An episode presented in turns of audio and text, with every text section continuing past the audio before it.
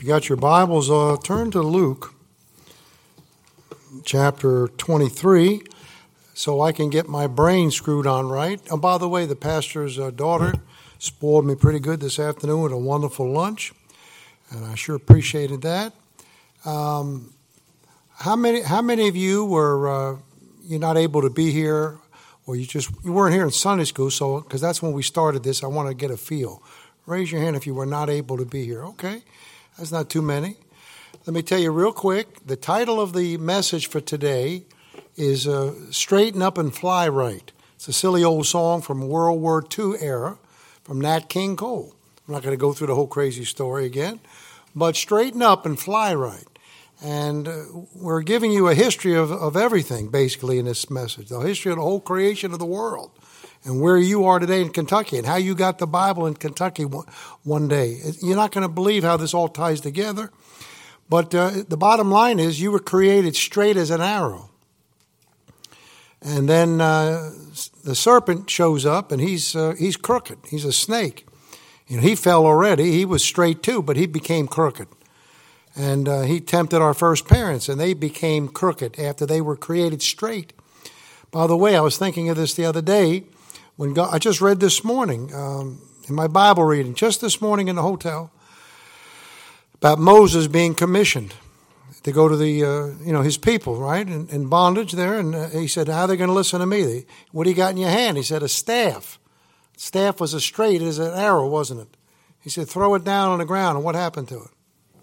became a snake.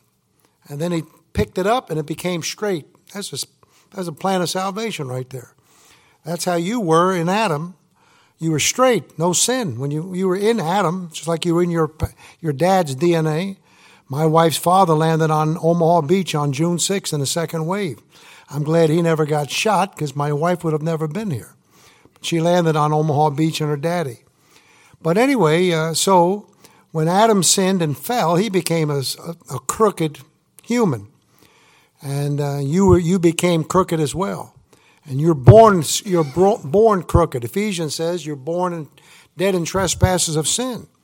And you, before you die, you got to get straightened out, or you die crooked and go to hell and spend eternity down there with the serpent and everybody else that's crooked. You say, I never heard this before. Well, you never asked me. And so uh, the Lord is going to come down here and, and redeem this world. And uh, he, he does so when he shows up at Bethlehem's major, manger. He's as straight as an arrow as well. I find no fault in him, Pontius Pilate would say after, three, after his three year ministry on the earth, right? There was no sin in him. We know all that. So he was straight as he could be. That's the only person that could redeem a crooked serpent crooked snake. See, again, we're just reviewing hit, hitting high points that we spent a whole Sunday school lesson on. Can't do that now. But the key verse is over there in Genesis, uh, uh, John eight forty four, where Jesus said to the Pharisees, "You are of your father, the devil." What do they say over in Matthew twenty three? He called those Jews a generation of vipers.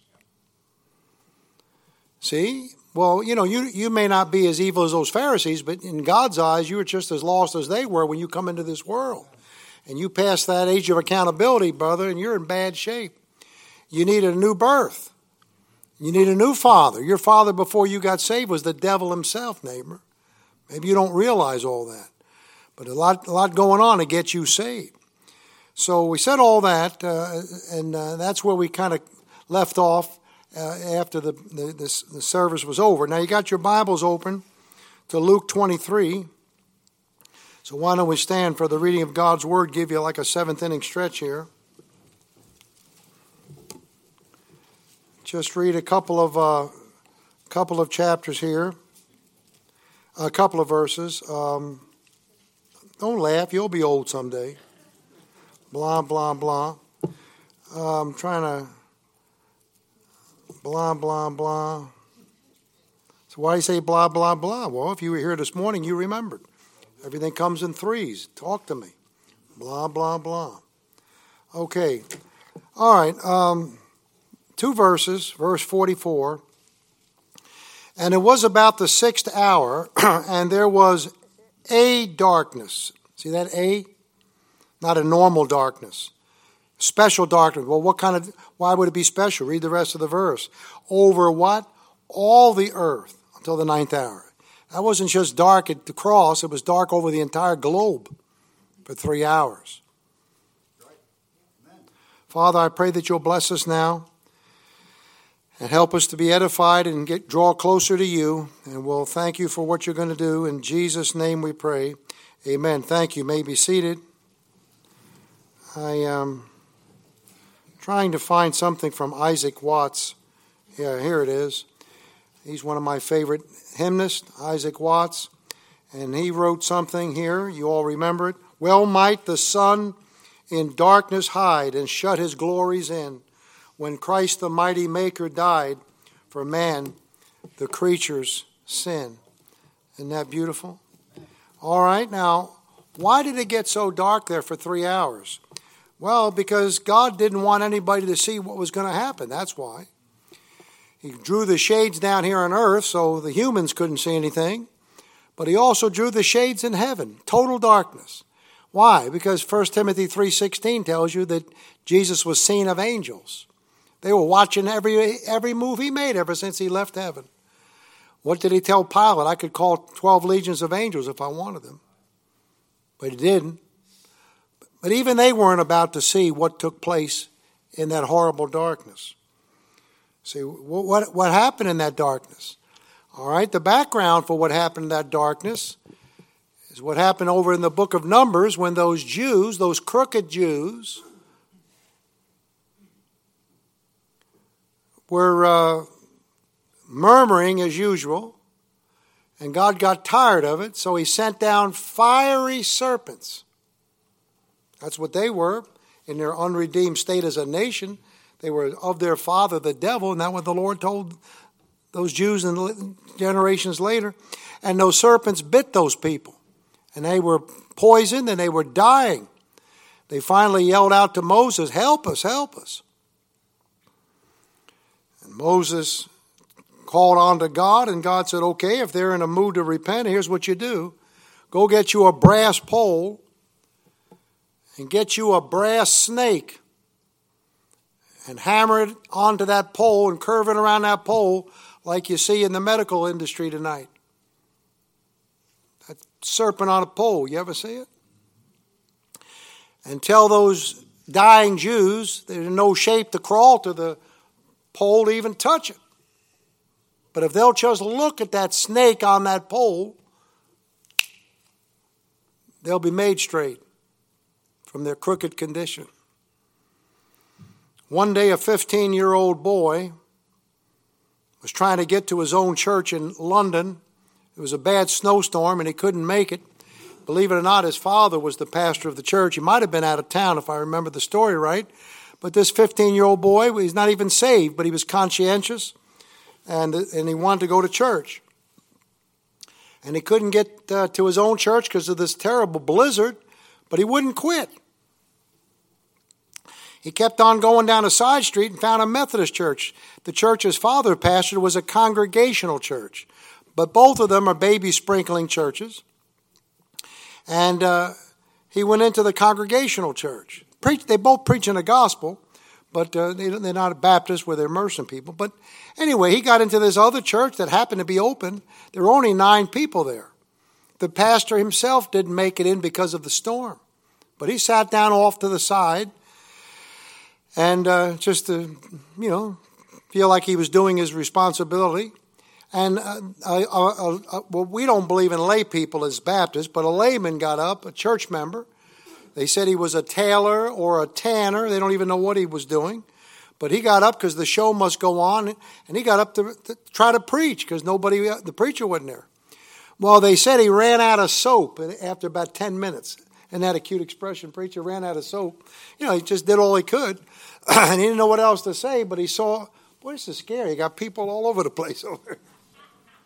I don't care as long as they got guns. Amen right there. Preacher said women all over the congregation got guns. I, I passed it up in Idaho. We had truck drivers, elk hunters, lumberjacks.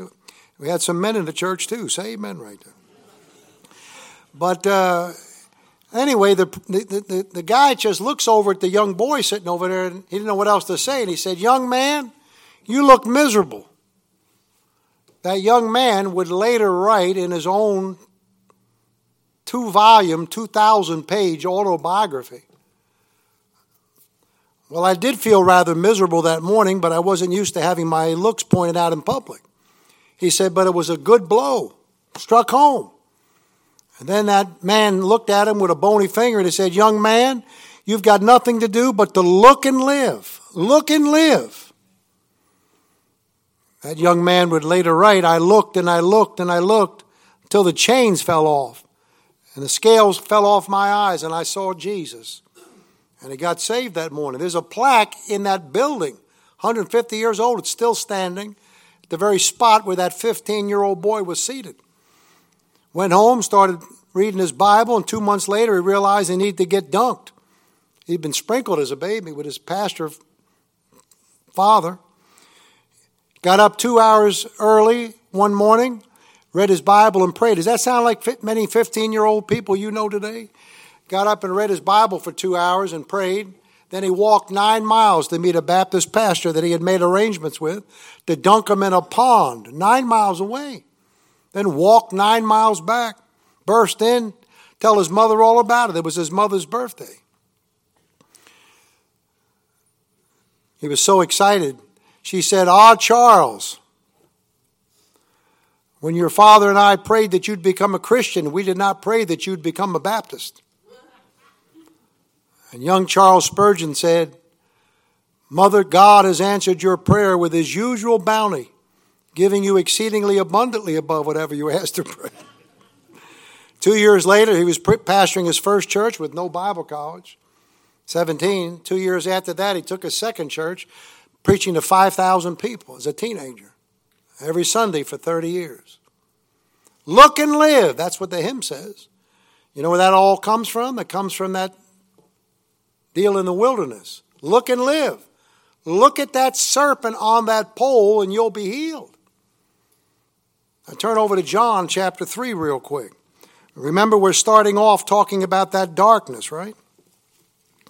Say, uh, well, well, why did the. Why, think about this. I, preacher, I never thought about this thought until just this split second.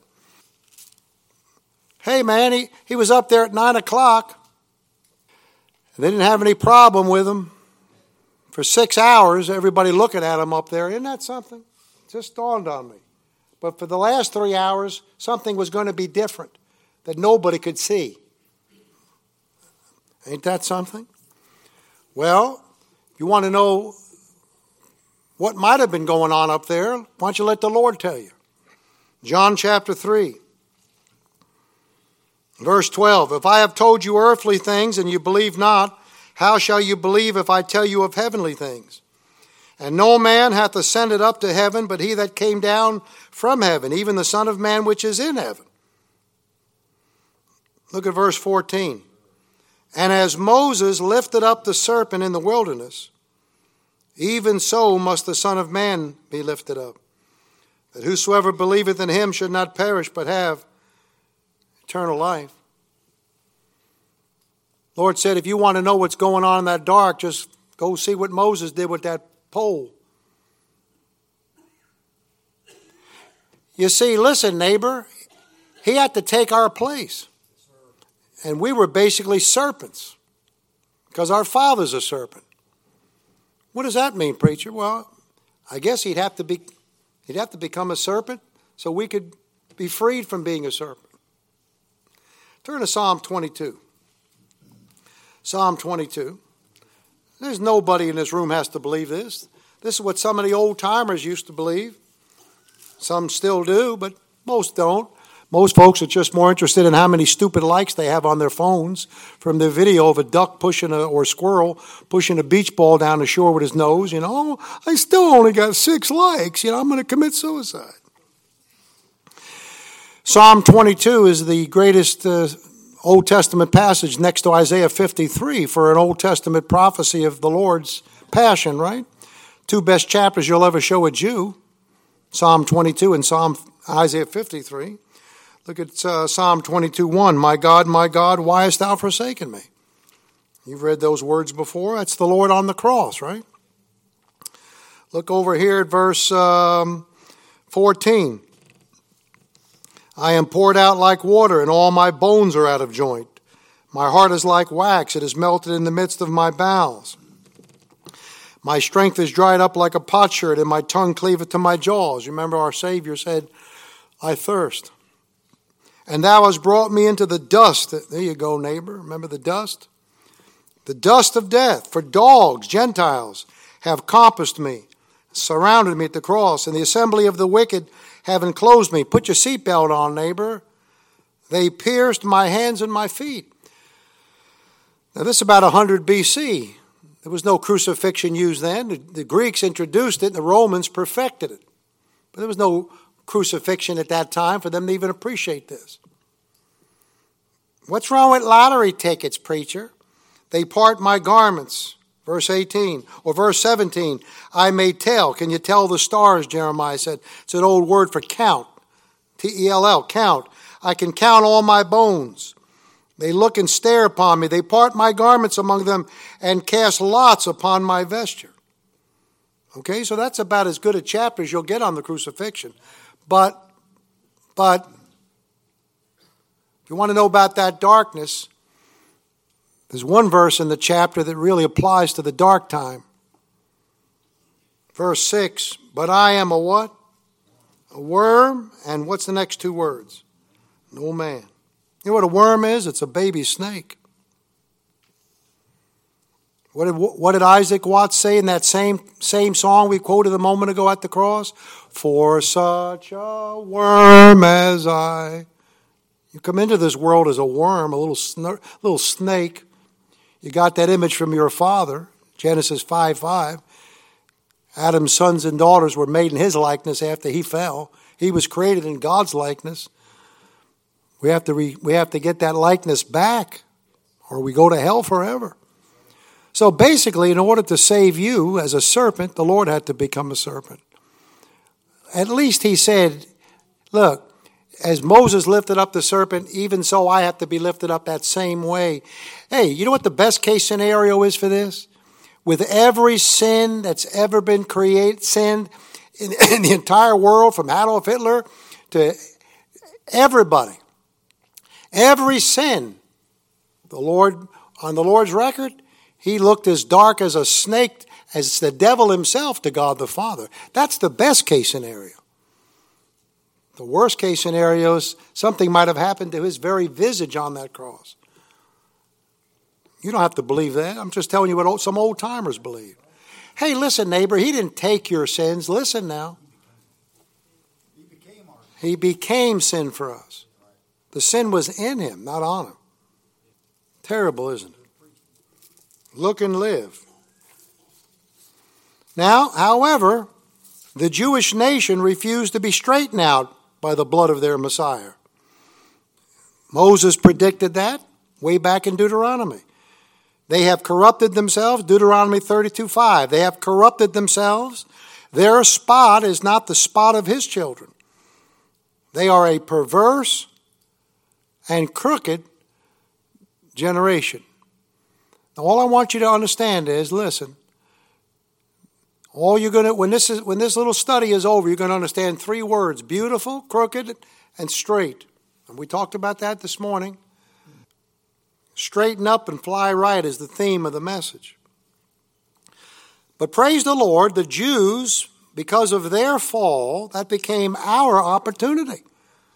John 1:11 He came unto his own and his own received him not but as many as received him to them gave he the power to become the sons of God even to them that believe on his name we can have that spot of his children Deuteronomy 32 5 talks about by getting another father our heavenly father and dumping our satanic father ye are of your father the devil in other words, you understand, if the Jews had, had embraced the Lord, and, and, and uh, you wouldn't even have been here. That thing would have wrapped up there in the first century, probably sometime, and you wouldn't even been here, nor would I. But they, they fell, and we get to come into this world and get saved ourselves as part of something totally different. The body of Christ, not the nation of Israel. That Jew is on hold for the moment God will go back to dealing with him after he pulls us out of here at the rapture. Okay, turn to Acts chapter 13 real quick. Acts 13. So, that Jew is going to reject the gospel, and he's going to reject them several times. The, the Lord is going to bring up a man by the name of the Apostle Paul, Saul of Tarsus, you know about him, and he's going to be called to go to the Gentiles because that Jew won't listen. But uh, God's going to give that Jew three little chances to turn them down. Three strikes and you're out. You ever heard that expression? Everything comes in threes. And and Paul, trying to reach those Jews, he gets he gets snubbed three different times. And each time he gets snubbed, then he turns around in that locale and reaches after Gentiles, and and they're willing to listen to it. Look at Acts 13. This is a progressive movement. Look at Acts 13. By the way, you know what's going on right now? This is more of study than preaching. And preaching's incredibly important, isn't it? But that book says, study to show thyself approved unto God. And studying is like this look, it takes work to study. Study to show thyself approved unto God, a workman. Buy the truth and sell it not. You look at that painting back there for the cover of this book. This is a scene from Acts 27, the shipwreck of Paul. And that ship on the cover is a picture of a uh, real Roman grain ship. That's what Paul was on. They were bringing grain to Rome out of Alexandria, Egypt. They ran those ships around the, around the clock on schedule. That was their Obama money in the Roman Empire, free bread. You watch this movie uh, Gladiator, they're throwing loaves of bread up to the pagans up in the stands, you know. Luke said, We cast the wheat into the sea. And uh, that's what the ships even look like. They've been discovered. They got a swan head for good luck for the you know superstitious seamen. But uh, listen, that was for a, welfare for for Roman empires that's collapsing. There's no Obama money with God. Buy the truth, it says, and sell it not. You get some extra good truth. And by the way, this is what you call a special meeting. That's why special speakers here with some special material to get special results. Your pastor can't bring this kind of message to you on a normal Sunday. He's too busy wiping your nose and changing your diapers. That's what a pastor's doing, blocking and tackling, meat and potatoes every week. And then some of us guys come in with stuff the Lord hasn't even heard of yet. And we're here to, you know, charge you up a little bit. So here you go, Acts chapter 13. Paul's over there in Asia. Look at Acts 13, verse 46. Just a couple of verses. Then Paul, he always, he's getting, they're always getting rebuffed by the Jews. Watch it. Then Paul and Barnabas waxed bold and said it was necessary that the word of God should first be uh, spoken to you. He's talking to the Jews. But seeing ye put it from you and judge yourselves unworthy to everlasting life, look, lo, we what? Turn to the Gentiles. Now that's in Asia. Turn over to Acts 18 real quick. Paul's in Europe right now. Acts 18, verse 6. And he departed thence and entered into a certain man's house named Justus, one that worshipped God, which house joined hard to the synagogue. Jews didn't want to hear it here either in, in Corinth, Greece, and Europe. And Crispus, uh, the chief ruler of the synagogue, believed in the Lord with all his house, and many of the Corinthians hearing believed and were baptized. Um, where am I at here? Blah, blah, blah. Blah, blah, blah. Oh, yeah. Uh, blah, blah, blah. Where did I go? What is it? This is like Pentecost. 12 people saying different things. Who? 18.6? I just said that, didn't I? Oh, yeah. Stay out of my preaching. That's Jack Hyles' famous line. Acts 18. What was I doing? Oh, yeah, 18.6. Okay? And when they open, when they opposed themselves and blasphemed, he shook his raiment and said to them, Your blood be upon your own heads. I am clean. From henceforth I will go unto the Gentiles. There he's turning a second time now. In Europe he's turning, right? Now run over to the last chapter of Acts, chapter 28. Now you know where he is. He goes to Rome, the capital of the whole world at that time, right? What those Jews do there? They weren't the least bit interested in Paul either. Look at verse number uh, 20, uh, Uh, verse 27 For the heart of this people is waxed gross, and their ears are dull of hearing, and their eyes have they closed, lest they should see with their eyes, and hear with their ears, and understand with the heart, and should be converted, that I should heal them. Look at verse 28, never forget it. It's a salient verse. Acts 28, verse 28. Be it known, therefore, unto you that the salvation of God is sent unto who? The Gentiles, what? And they will hear it. Ain't that something? Now, you know what a Gentile is? You got to learn something. Again, a good church like this has new people coming and going a lot and you know all different levels of people here correct? A lot of the folks in the south you might be saved 40 years and bounce into this church and for the first time be start learning your bible but you're you're as naive and as and much of a neophyte as if you were a teenager. And you might be 70 years old never heard bible teaching before. Got to think through this stuff. What's a what is a gentile? A gentile is anybody that's not a jew. And any, any Jew that gets saved or any non Jew that gets saved becomes a member of the body of Christ. How many? Everything comes in what? Threes. 1 Corinthians 10.32. Give none offense neither to the Jew, nor to the Gentile, nor to the church of God. You take that Bible like that, flip it through, put your finger in any page you stop at and read it. Whatever you're reading is being addressed to either a Jew, a Gentile, which is a non Jew, or a saved Jew or Gentile, which is a, a Christian. In Christ, there's neither Jew nor, nor Greek, right? Okay, now watch this. Turn over to Genesis chapter 9. There, there, there, are, there are three, three lines, lineage, if you will, of Gentiles. Three kinds of Gentiles in the world. Okay? When Noah gets off the ark, he's got three boys in the boat.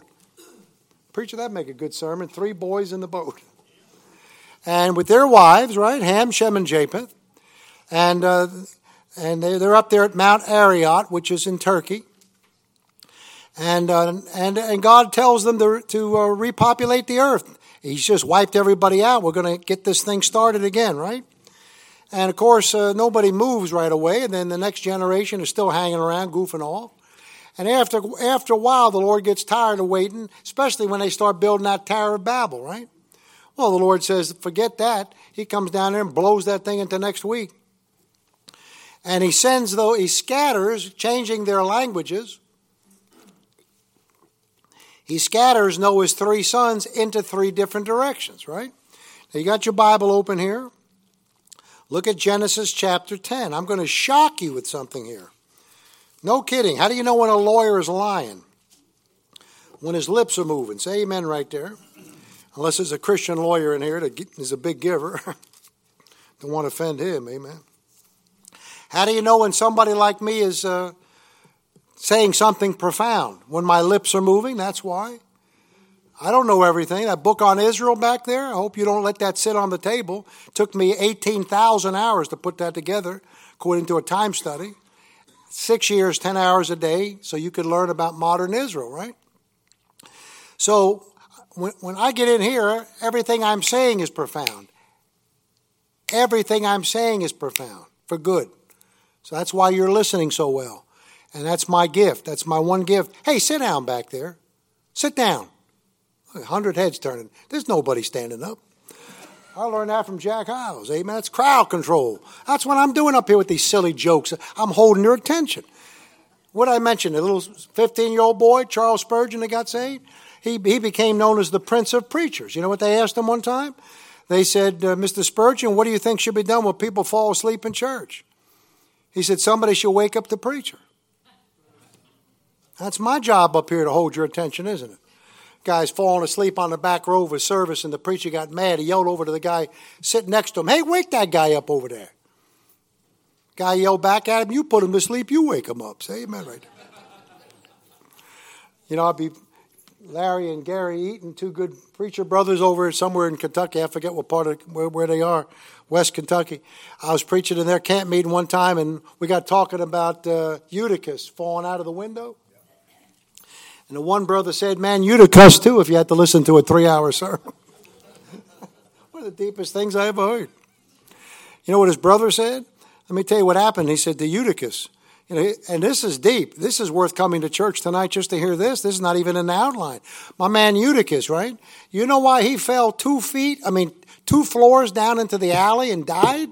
And Paul had to resurrect him? Rather than falling two feet into the living room where everybody else was sitting, you know, maybe bump his head. Don't miss it, neighbor, because he was more out than he was in. And every single person here, now, you sweet little number 44, right? Everybody in this room, I don't care who you are, you're either more out or more in this church. And if you're starting to lean out, you'll be all the way out pretty soon.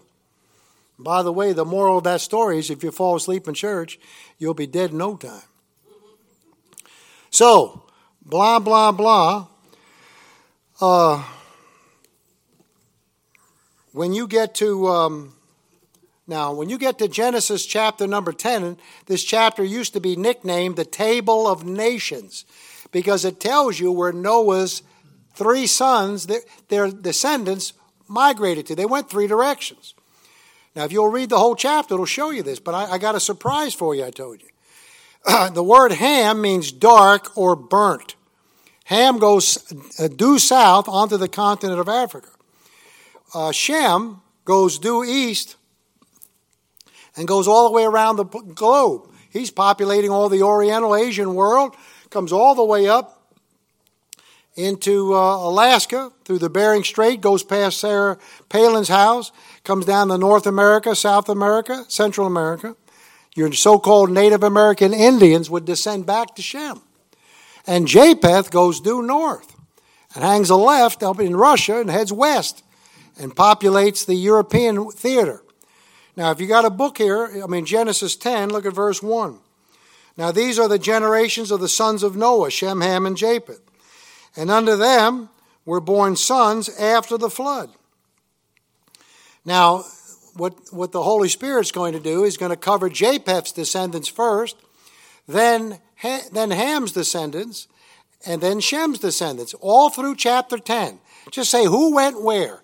It'd drive you nutty to try to follow it now, and even go home, take a lot of study to follow it. But I told you I got a surprise for you. Look at verse 2 the sons of Japheth. He's got seven sons. Seven is God's divine number, isn't it? Check out number one, Gomer. What a name. Say amen right there. Gomer and Magog and Madai and Javan and Tubal and Meshech and Tiras. Now, if you go to the little, they got Scofield, the Scofield's got notes down there in the bottom of the page. The first note says, for, for Gomer, progenitor of the ancient Cimmerians and Cimbri, from whom are descended, hello, the Celtic family. I tell a lot of Italian jokes, but I'm not Italian. I don't know how many people think I'm Italian. And it, Grady, hello, William Patrick Grady, that's Irish. That's, I'm Celtic. Japheth is my ancestor. Okay? Now, watch this. I told you I have a surprise for you. It's going to blow somebody's mind. I was in the Knoxville, Tennessee library researching when I was writing this book, and the Holy Spirit impressed me to go pull a World Book Encyclopedia volume down. World Book, secular city, right? Heathens. They wouldn't know the difference between Japheth and Jay Z. But for in as far as a spiritual application, but they do know history and geography. Preacher, I, I took down the volume that said Noah and looked up Noah, and, and I, I couldn't believe what I read. I grabbed my camera and took a picture of the page. I wouldn't even reproduce it. I wanted you to see the exact picture. There it is. It's in dark shade because of that. And I even tell you the page number, 439. And this isn't World Book from 1926, you know when people were a little more conservative, maybe. It's 2022 edition. Can I tell you what Heathen World Book says?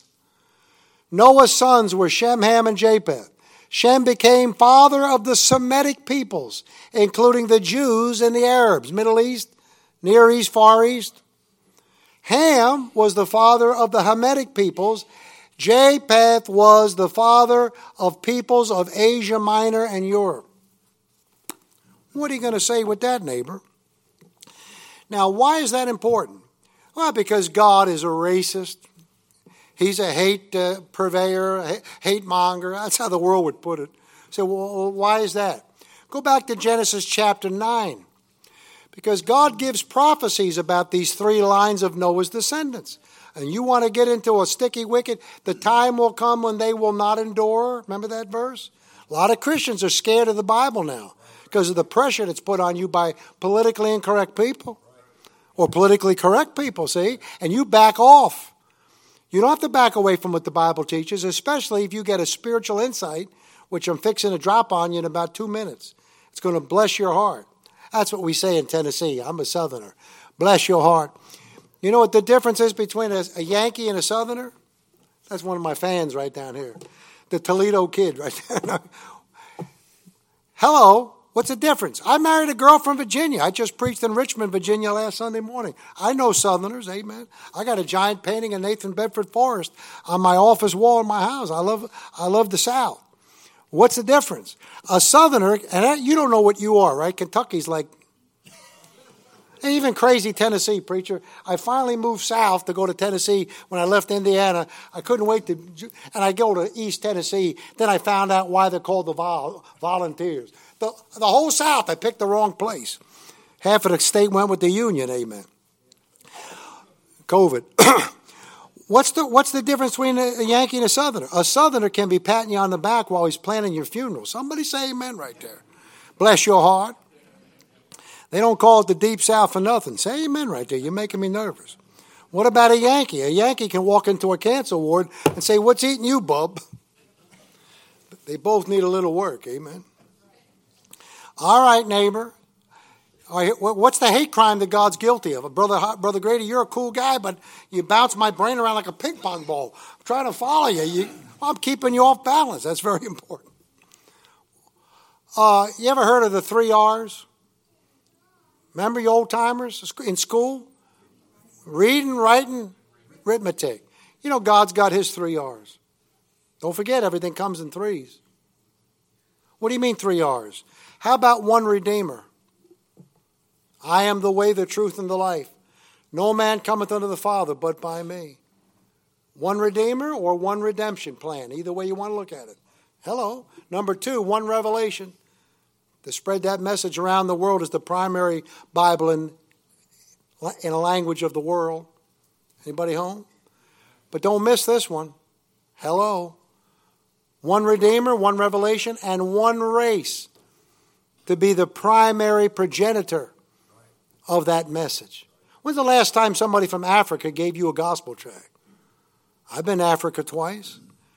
Missionary work. I got all kind of pictures of me preaching a bunch of savages there in Uganda and Kenya. A bunch of chickens coming into the service in one picture. When's the last time a Chinaman gave you a gospel tract?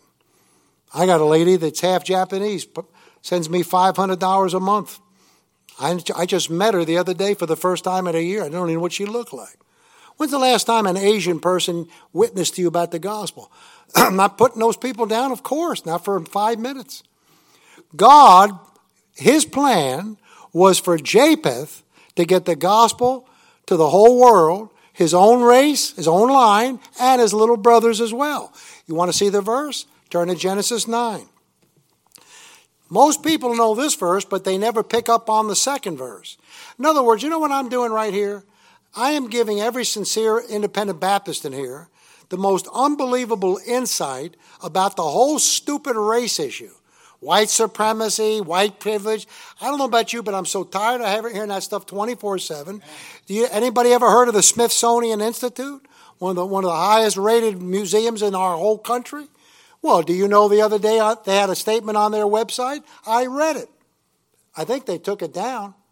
It said if you believe in the nuclear family, being punctual, using proper grammar, and about 10 other sane things, you are a systemic racist. I read that. Got it quoted in my book. I don't put stuff down unless I can back it up. This world has gone crazy. Okay? Now, would you like to see a scriptural explanation for all of this baloney? I've been saved 50 years next August.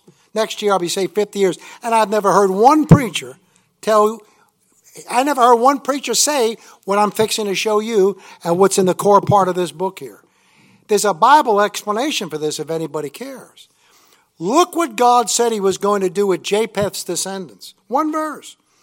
What's verse 27 say? Four words. God shall, what's the next word? Enlarge Japheth.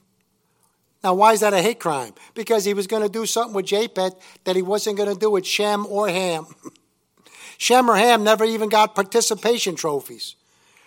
God said he was going to take Japheth and make him the big bopper in time. That's what he said he was going to do. you know, um, when I was about uh, 16 years old, I was on a train in New York and Long Island going out to a reform school to visit my sister Lorraine, who was in a Catholic reform school, Madonna Heights. My brother, my big brother, was sitting next to me. His name was Gregory. He half brother, same mother, different father. And next to me, he's sleeping, and I'm I got a record player sitting next to me, a little some kind of a portable battery operated cheap record player, and I had a Beatles album on there, and I was listening to. I'm a dweeb, 16 year old Catholic kid. You know what I was listening to? How many of you old ex hippies remember the song by the Beatles, Back in the USSR? Any ex hippies remember that? What's the matter with the rest of you Pharisees? Come on. You know what that song says? The first line of that song flew in from my flew in, meaning into Moscow. Flew in from Miami Beach, BOAC. What a terrible night we had, or something comes next, I forget. BOAC, okay? BOAC stood for British Overseas Airways Corporation. And that was the British airline controlled by the British government that flies all around the world to international sites. London to Tokyo, London to Rome, like that, right? London to Bombay, all international flights, right? Do you know that, that was in about 19, uh, that was about 1960, 60, 68. Anyway, 1972, Four years later, after I sold those crazy cash registers to Jill Biden, I quit that company in Delaware went to New York to work for, guess who? BOAC. What a coinky dinky. I went to work for British Overseas Airways Corporation in Manhattan in 1972. Four months after I went to work for them, the airline changed. The British government took BOAC and merged it with a second carrier, BEA. BEA stood for British European Airways.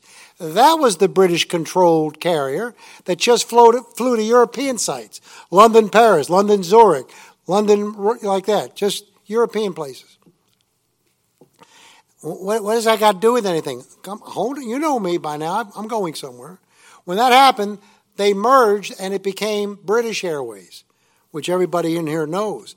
And British Airways at that time became recognized as the largest airline in the world as far as airline route miles, where it flies to, right?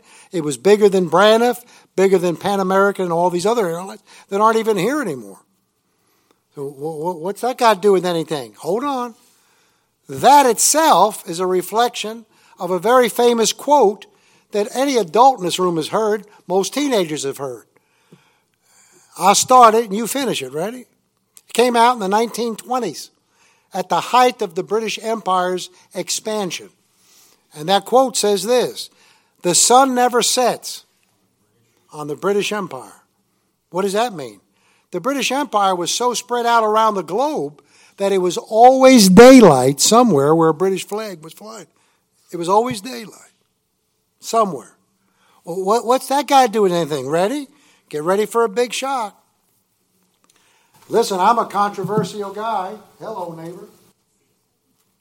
It's a great fight, Mom, but we lost. I'm Johnny Cash. Again, this is just stupid things to make you listen. I'm not stupid. I got two 900 page books back there. Go look at them. Again, don't mind me. I go through all this silly stuff every week someplace. That's because I love you and care about you, and I'm good at holding people's attention. And if you listen long enough, you'll learn something. Most preachers have never heard this stuff, and I'm not anything special. I couldn't do what he's doing, spending 30 something years in one church, losing two sons and a zillion other headaches. We're all different. Got we all got our calling, right? Well, well, I, well, you said you're controversial. Yeah, I believe some things I'm willing to stand up for. See that book? I believe that book could be the Word of God. How many of you believe it could be the Word of God? Do you have any convictions? What do you mean you think it could be? You know what I'm saying. I'm pulling your tail here to get you to think. Well, what's it got to do with anything, Brother Grady? Back there. Oh, you need another joke. Uh, what's the most common expression you hear at an Italian funeral? Huh? If he'd only kept his mouth shut. Stay with me, neighbor, and we're walking. Say, Brother Grady, this is Kentucky. I understand. Okay. Well, what's that got to do with anything? The Bible could be true. What God tell you what he was going to do with Japheth? God shall what? Enlarge Japheth. I don't know. Maybe he did it. Maybe you don't have to be ashamed for being white. Maybe God took your ancestors and changed the world with them, like he said he was going to do. I have a quote in that new book from Yale University. Watch now. Yale University is the top Ivy League school in the, in the United States history. The top egghead in that school is still living. Look it up. His name is Paul Kennedy. Okay? He's got a book like this on world history. I'm going to quote something out of his book. You know what he said? He said by don't miss it. How you doing, kid?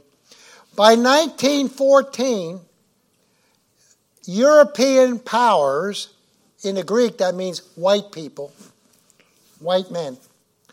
By 18 by 1914, the eve of World War I, European powers controlled 84% of the globe.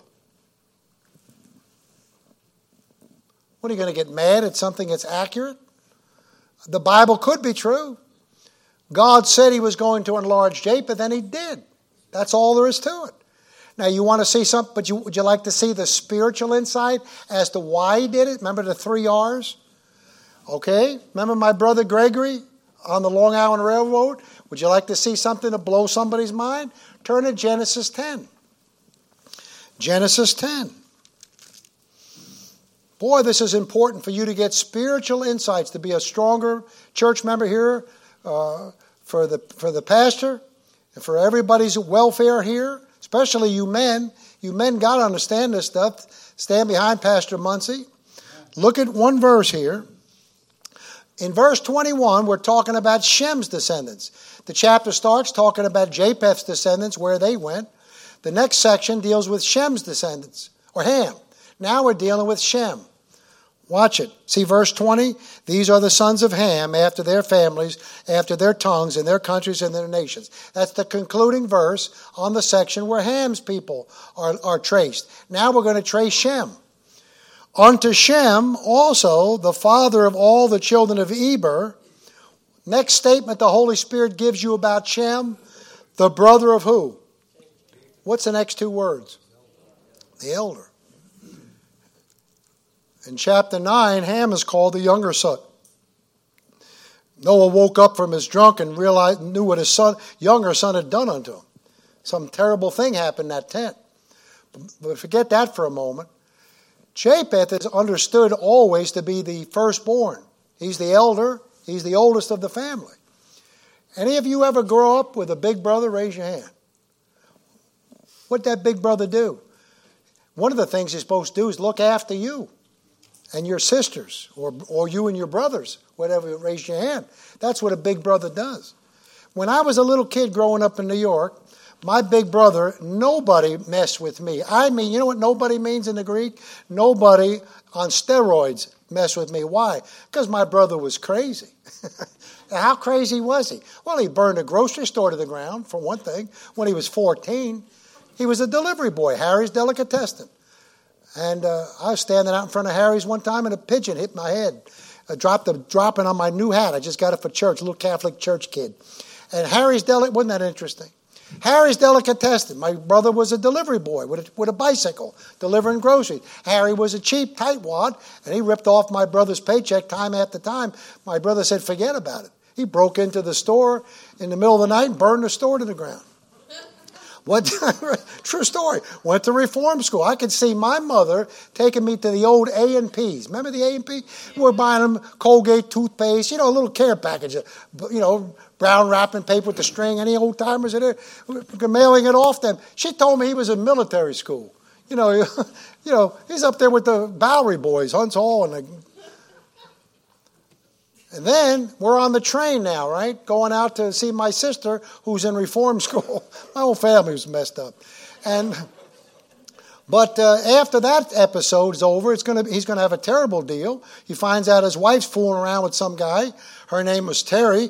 and he finds out who it is. He gets a 38 pistol. And he started chasing that guy through the street. He caught up with him. The brother, the guy he's chasing, who's fooling around with my sister in law, he's got a brother that's a policeman in a particular precinct in Brooklyn. He's running, Barney Miller Ministry, he's running into the building for protection, whether his brother's there or not. My crazy brother shoots him on the front step, and thankfully it hit him in the padding back here, and he didn't kill him. But then he chases him into the police station with the smoking gun in his hand. If I'm lying, may the Lord strike that pastor in the head. I'm not making up this stuff. You can't make up stuff like that if you live the kind of life I live. Some of you, and I leaned over to the preacher, didn't I, preacher? I said, You got some wild looking dudes in this church for good. I don't even think half these guys need to carry guns. But uh, my brother was like that, right? And I said, Gregory, what in the world did they do to you when you ran into the police station?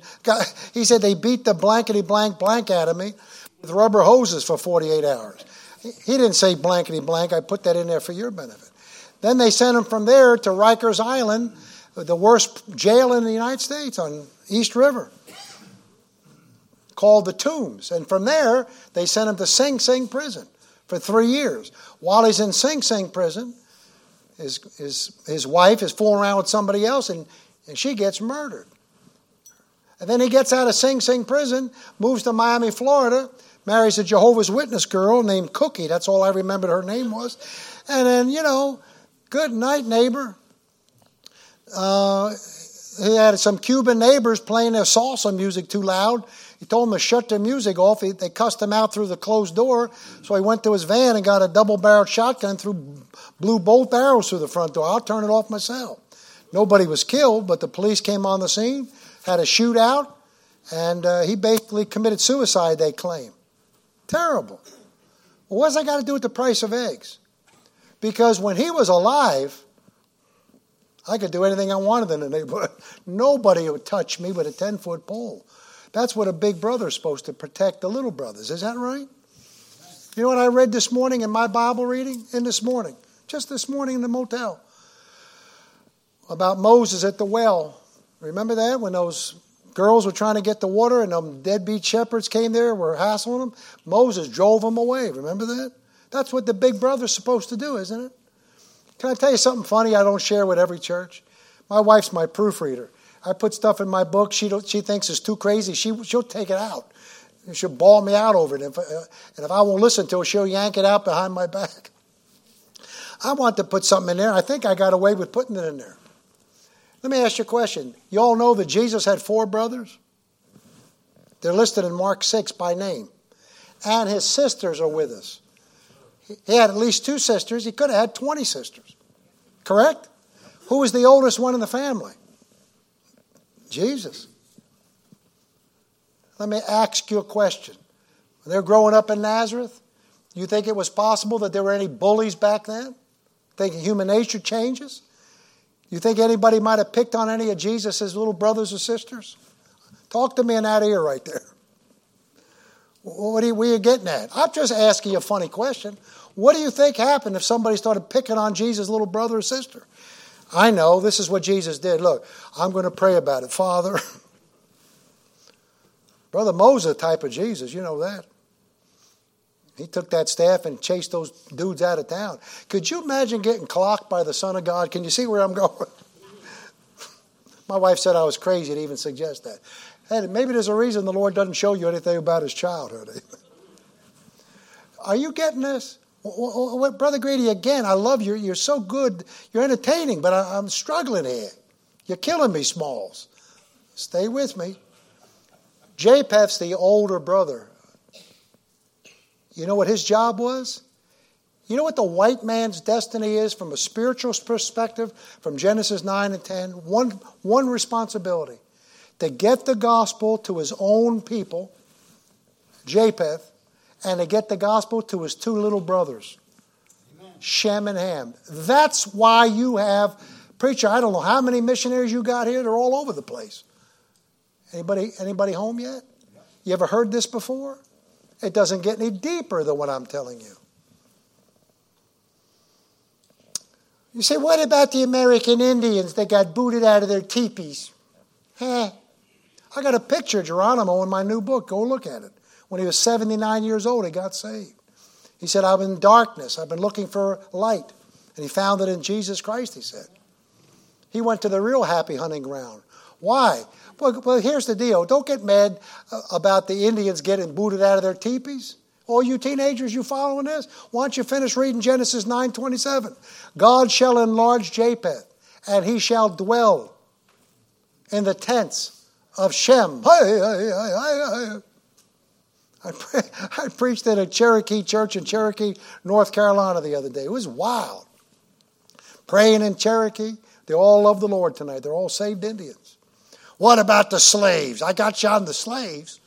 How can you justify slavery? You know, you're going to hear this stuff, whether it's on The View or Crazy Oprah Winfrey, you're going to hear this stuff 24 hours a day, more and more until we get out of here. And what are you going to do about it? You're going to be like every other Christian's folding, scared of everything? Hey, Connor, we're surrounded by Indians. Remember that joke? What you mean, we, white man? Remember that joke? That's what the verse says I preached on this morning. The time will come when they will what? Not endure sound doctrine. what, what about the slaves? Hello, neighbor. The other day I was in Philadelphia, years ago, I was in Philadelphia at uh, Independence Hall. You know what Liberty Bell is? And uh, I'm in a bookstore, Pastor, and there's a, a, a book there that says Poems, Poems by Phillis Wheatley. Had a black lady's picture on the cover. I never heard of Phillis Wheatley.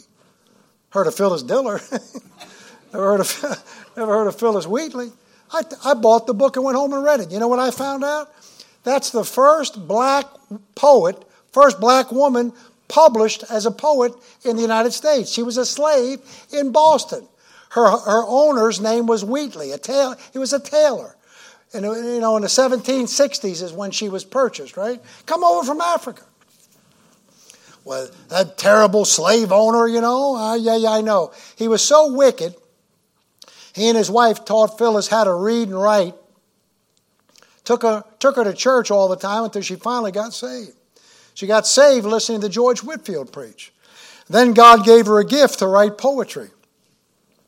You know what her most famous poem is called? It's her definitive poem. It's called On Coming from Africa to America. I don't mean that stupid Eddie Murphy movie. Anybody home? Hey, would you like to hear the poem? It's extremely politically incorrect. Huh? Ready? You're not going to hear it on Oprah Winfrey show. Well, how does it go? Twas mercy brought me from my pagan land. That's a pretty good start, isn't it? Hello?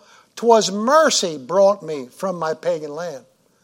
Taught my benighted soul to understand that there's a God and a Savior too. Once I neither redemption sought nor knew. Some view our, our sable race with scorn.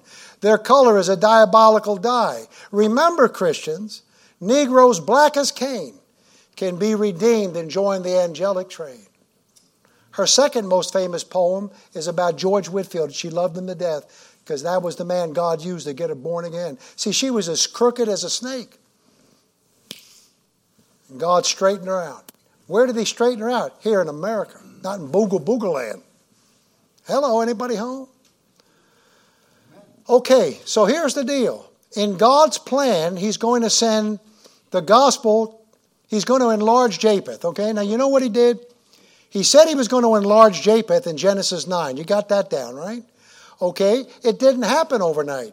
You know when it happened? It happened hundreds and hundreds and hundreds of years later. Anybody ever remember reading the book of Daniel? Book of Daniel, you got that image, right? Nebuchadnezzar's eating too many tacos. He wakes up in the middle of the night all burned out, tells, tells the dream he had, nobody can interpret it. Daniel interprets it. Remember what Daniel says?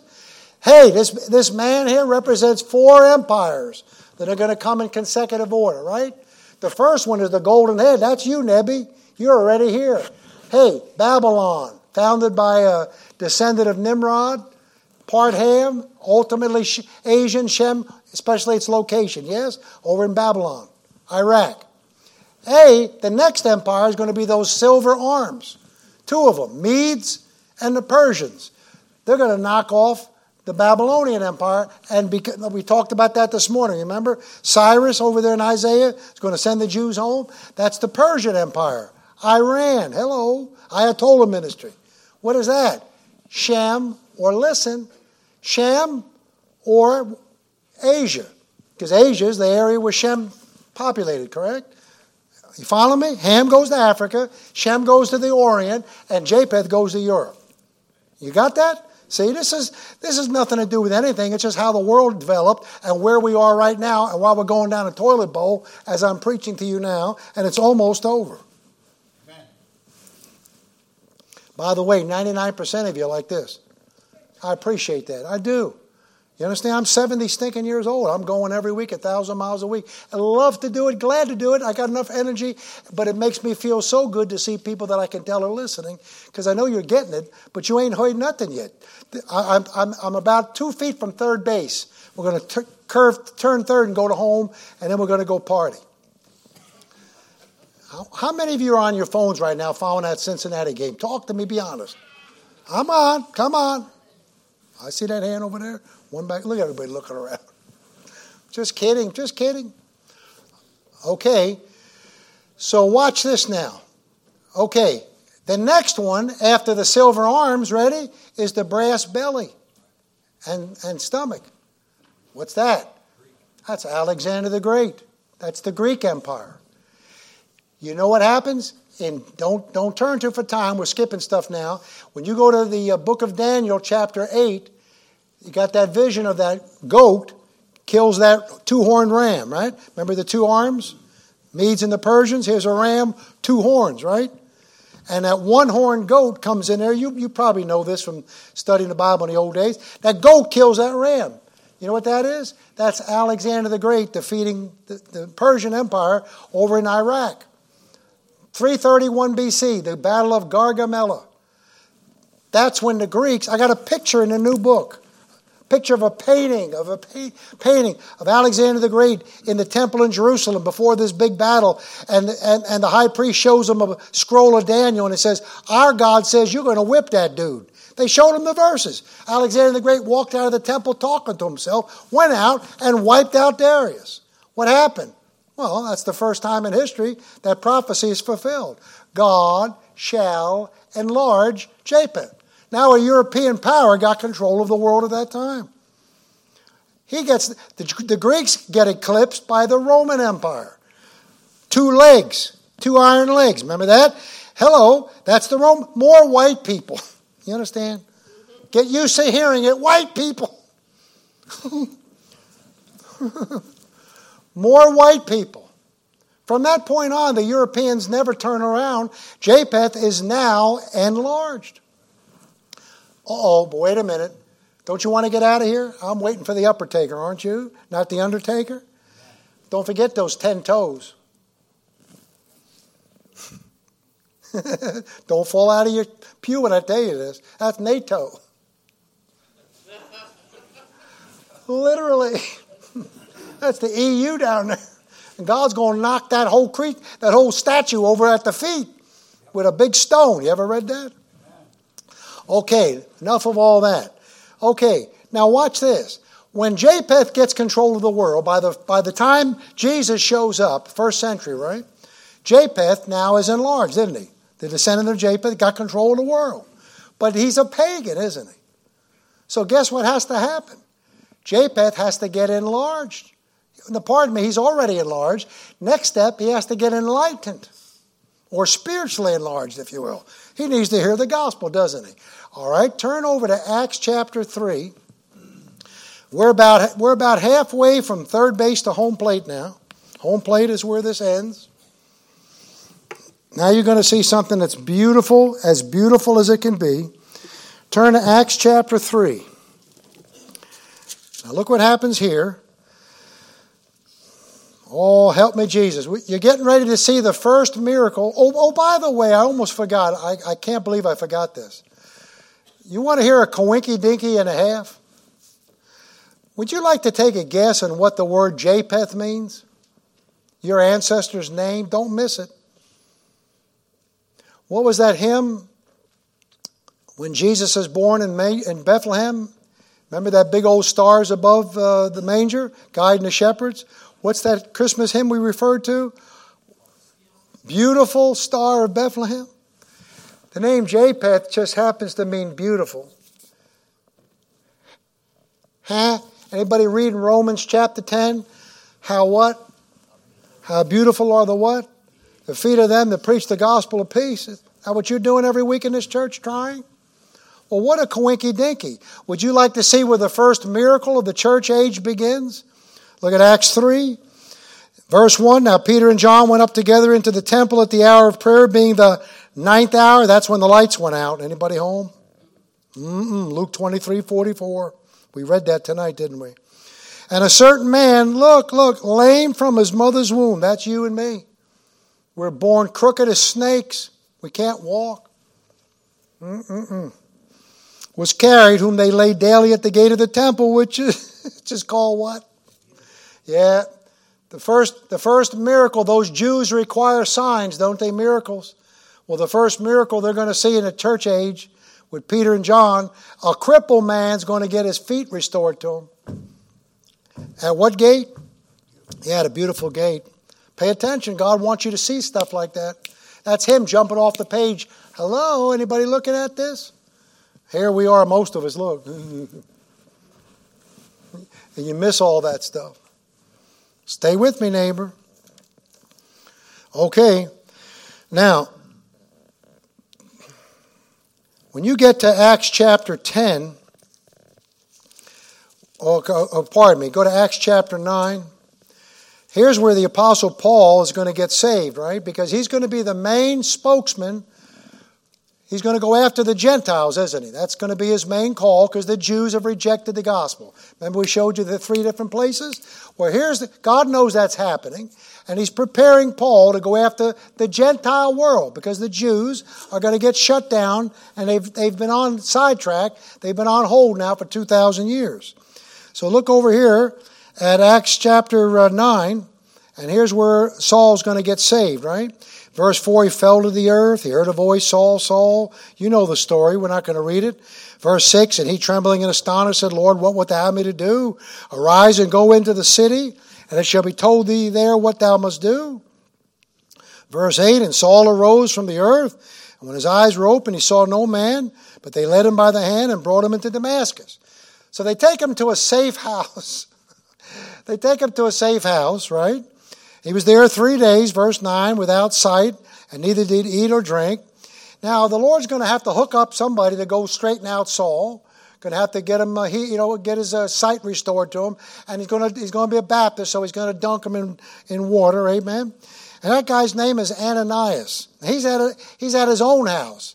Saul is at a safe house somewhere else in Damascus. You're not going to believe where we're going, and no cheating. Don't read ahead. I don't trust you people. Verse 10 And there was a certain disciple at Damascus named Ananias, and to him said the Lord in the vision, Ananias, and he said, Behold, I am here, Lord. Here it comes. Don't fall out of your seat and hit your head. And the Lord said unto him, Arise and go into the street, which is called what? Hello. Where's Paul at? He's in a he's in a house on Straight Street. Why? He's coming to straighten the whole Gentile world out. Aren't you glad that he got to our ancestors one day so you could get saved? But we're all crooked. And where is he? He's on Straight Street and inquire in the house of Judas for one called Saul of Tarsus. The guy that owns the house where Paul's hanging out is Judas. Why is that? Because he's Judas' replacement. Matthias, they picked him with lots they thought that was a cute idea. God wasn't within 100 miles of that deal. Matthias bombs out. You never hear him mentioned anywhere. Saul is the apostle Paul, born out of due season. He's going to take Judas' place. Behold, he prayeth. Isn't that beautiful? And he had seen in the vision a man called Ananias coming in and putting his hands on. We'll skip all the rest of the verses. 13, 14, 15, 16, 17, see it all. 18. And, uh, and immediately there fell from his eyes that had been scales, and he received his sight forthwith and arose and was baptized. And when he received, verse 19, meat, he was strengthened. Then was Saul certain days with the disciples which were at Damascus. Hello, look at it. Verse 20, and what? Straightway he preached Christ in the synagogues, and off Paul goes to get the Gentiles straightened out. The Jews don't want to be straightened out, so he's going to go after the Gentiles. Isn't that amazing? Okay. Now, here comes, uh, here comes the wildest part of the message. This is absolute wildest thing I've got to share with you, and we'll get out of here. Uh, turn over to um, you go to Acts chapter 10, turn Acts 10, one page. Soon as Paul gets saved, he goes to Arabia. He goes down there for three years where God is revealing the gospel, the uh, grace of God to Paul. So he starts talking about my gospel and, and, and all this insight that he lays out in Ephesians 2 about the church. But while he's there, Peter keeps on a preaching. And look what he does. You want to know where I tell Italian jokes? Acts 10.1, there was a certain man in Caesarea named Cornelius, a centurion of the, of the what? The band called the what? Didn't say the Polak man. I've been asked, asked to tell Polak jokes at the book table by several people earlier today. Hey, it didn't say the Polak man, it said the Italian man. I got saved 49 years ago last month. August 25th, Marcus Hook Baptist Church, Sunday morning service, Clarence Larkin's home church. And don't you know the pastor was preaching on Acts chapter 10, the conversion of Cornelius. So I love this chapter. Now, you know what happens when Cornelius gets saved at the end of this long chapter? He becomes, he becomes watch, the first Japhethite Gentile. How many kinds of Gentiles are there? Japheth, Shem, and Ham, right? He's the first European that we know of to get saved. Ain't that beautiful? Excuse me, though. It's good, but it's not the best yet because he saved, hello, ready? In Caesarea, Palestine, Asia still. He's a European saved where? In Asia. We're looking for the best we can come up with. Ready? Now, here's where I'm going to give you the nuttiest thing, and this is pretty much toward the end of the message now. Turn to Acts 16. The Apostle Paul is on his is back from Arabia now. He's made a missionary journey. Now he's on his second missionary journey. You know where he is? He's in Asia, the land of Shem. They were called Christians first where? Antioch, Syria, right? Now don't miss this. Remember the Devil's Water Slide? Remember the Sea of Galilee up here? Jordan River, remember? Dead Sea? Look, Look to the left, what's out there? Mediterranean Sea, right? Go back to the Sea of Galilee, go due north, and leave Palestine. You go into Lebanon. Go north and hang a left, and you come, start coming into Turkey. Look all this up later on your Bible maps. And Turkey juts out that way, okay? When you read Acts 16, verse 6, Paul is up in the northwest corner of Turkey. He's still in Asia, still reaching Shemites. Shemite Gentiles, Asian Gentiles. Get ready for a blessing now. It's not going to get any higher than where we're going right now. Look at verse 6. Now, when they had gone throughout Phrygia and the region of Galatia, you know, the book of Galatians, look, look at another hate crime, look, and were forbidden of the Holy Ghost to preach the word in Asia. What do you mean hate crime? I'm just showing you how stupid the world can be.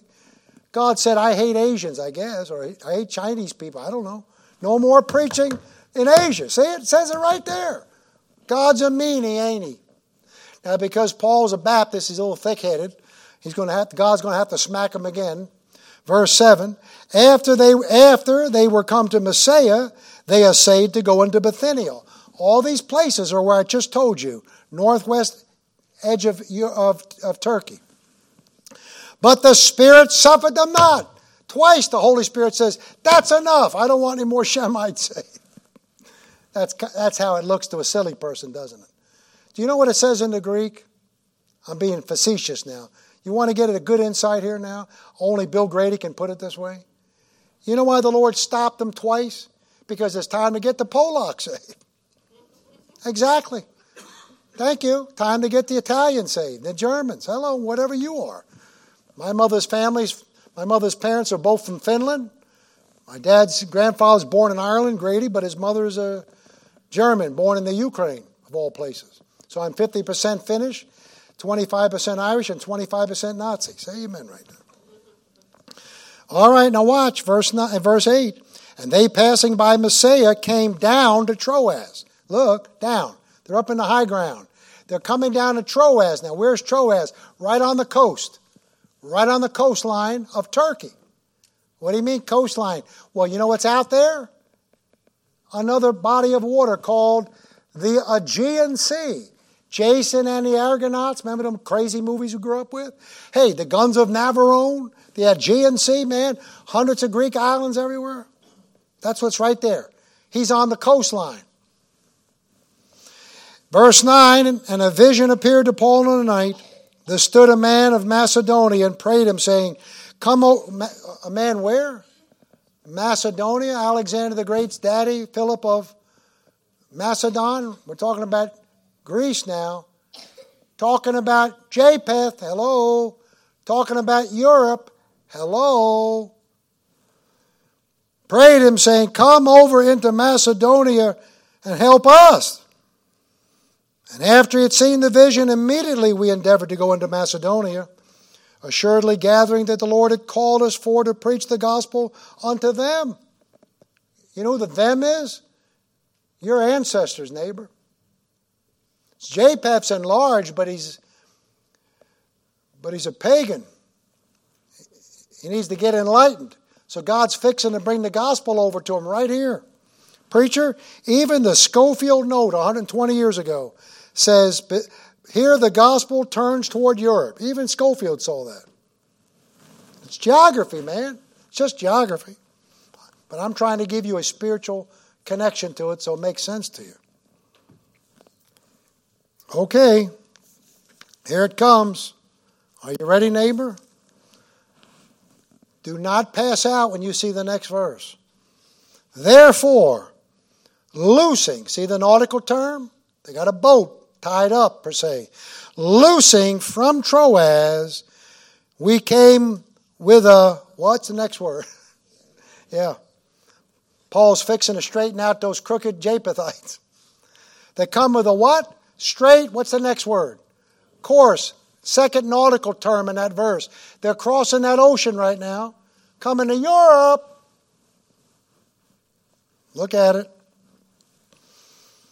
To Samothracia. See that? Samothracia. And the next day to Neapolis. Now, Samothracia is a Greek island halfway across that Aegean Sea. And then the next day it says Neapolis. What's that? Neapolis is the first city in Europe. It's on the coast, just like Troas was the last city from Asia, Turkey. Here's the entrance way into Europe. That city, Neapolis. It means new city.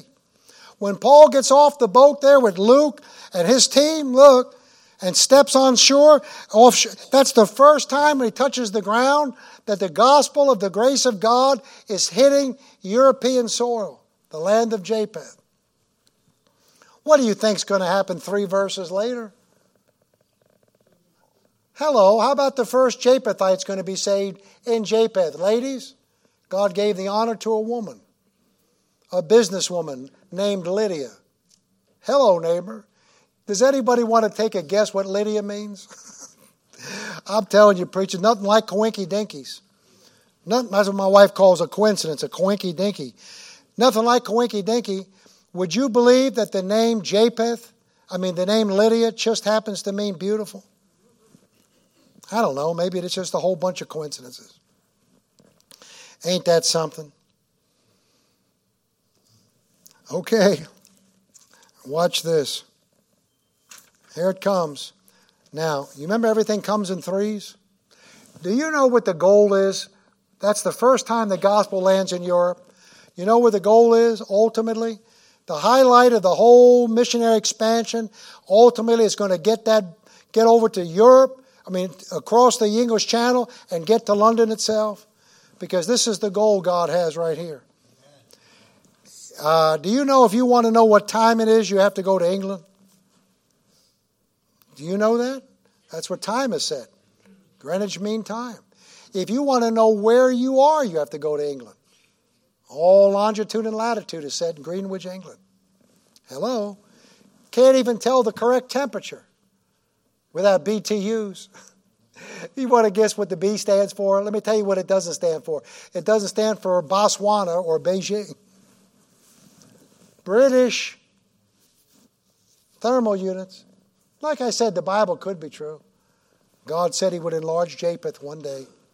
So, you ready for this? That's where we're going. See that verse there? He came with a straight course. Is that what it says? Can I give you three quick miracles? Because we're just about done. Would you like three quick miracles? This is the best stuff I have in the entire three, three sessions today, right here. I preached this message in Hooksett, New Hampshire the other night. A Navy man here, 28 years in the Navy, sitting on the second pew. And when I read that verse, they came with a straight course. He almost jumped out of his seat. He said, Preacher, that's trajectory stuff. He went home and got his equipment out.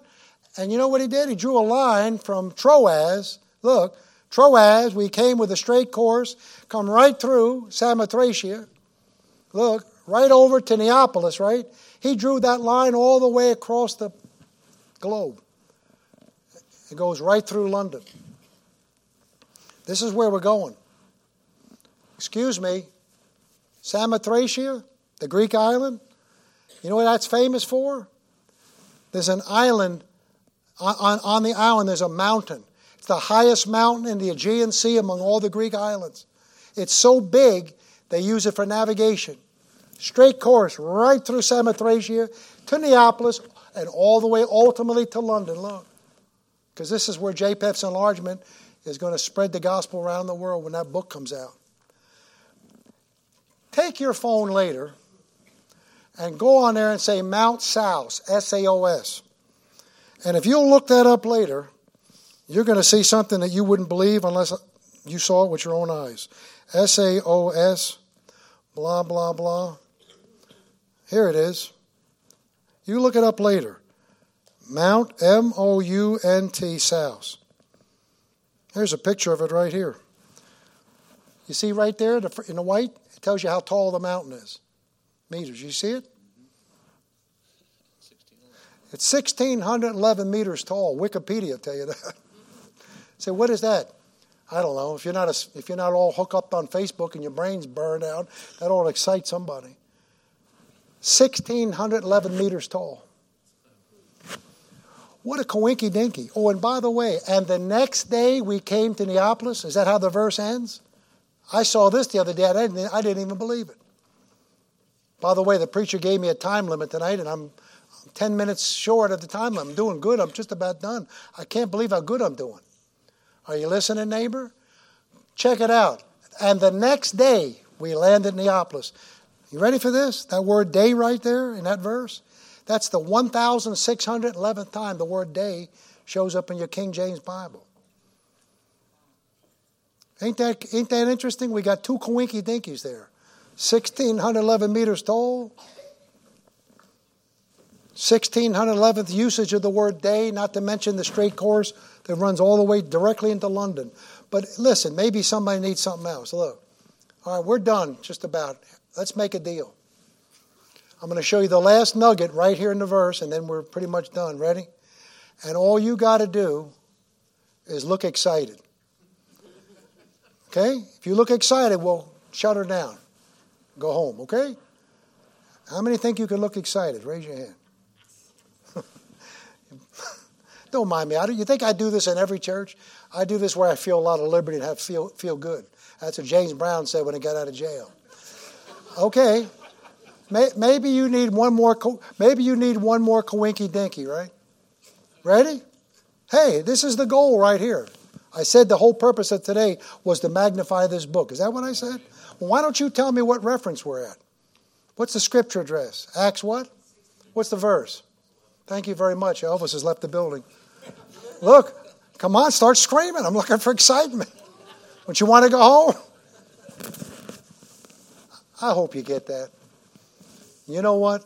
From now on, God's going to get the gospel all the way over to Europe, and, and Japheth's now enlarged and he's enlightened. But you know what? The Roman government will squash them, and then the Catholic, the Roman Church will squash the, ch- the church, right? And, and the, the gospel will be squashed all those years. But by the time you get over to America, the man right down the road, Andrew Tribble, Thomas Jefferson's Baptist preacher pal, and the, and, the, and the Baptist preachers will get the Bill of Rights through, and in 1791 the paperwork will be signed in a place called Philadelphia, and the great Philadelphia church age is now going to open up, and Japheth's going to be able to go and get the message out and, and won't be suppressed anymore. And now Japheth's going to be enabled, enlarged, enlightened, finally enabled. And, the, and that's why you got all your missionaries tonight. But the only problem is we're in la la land, crazy land now. We're at the end of Japheth now. Look here. And you, you get to see it in living color.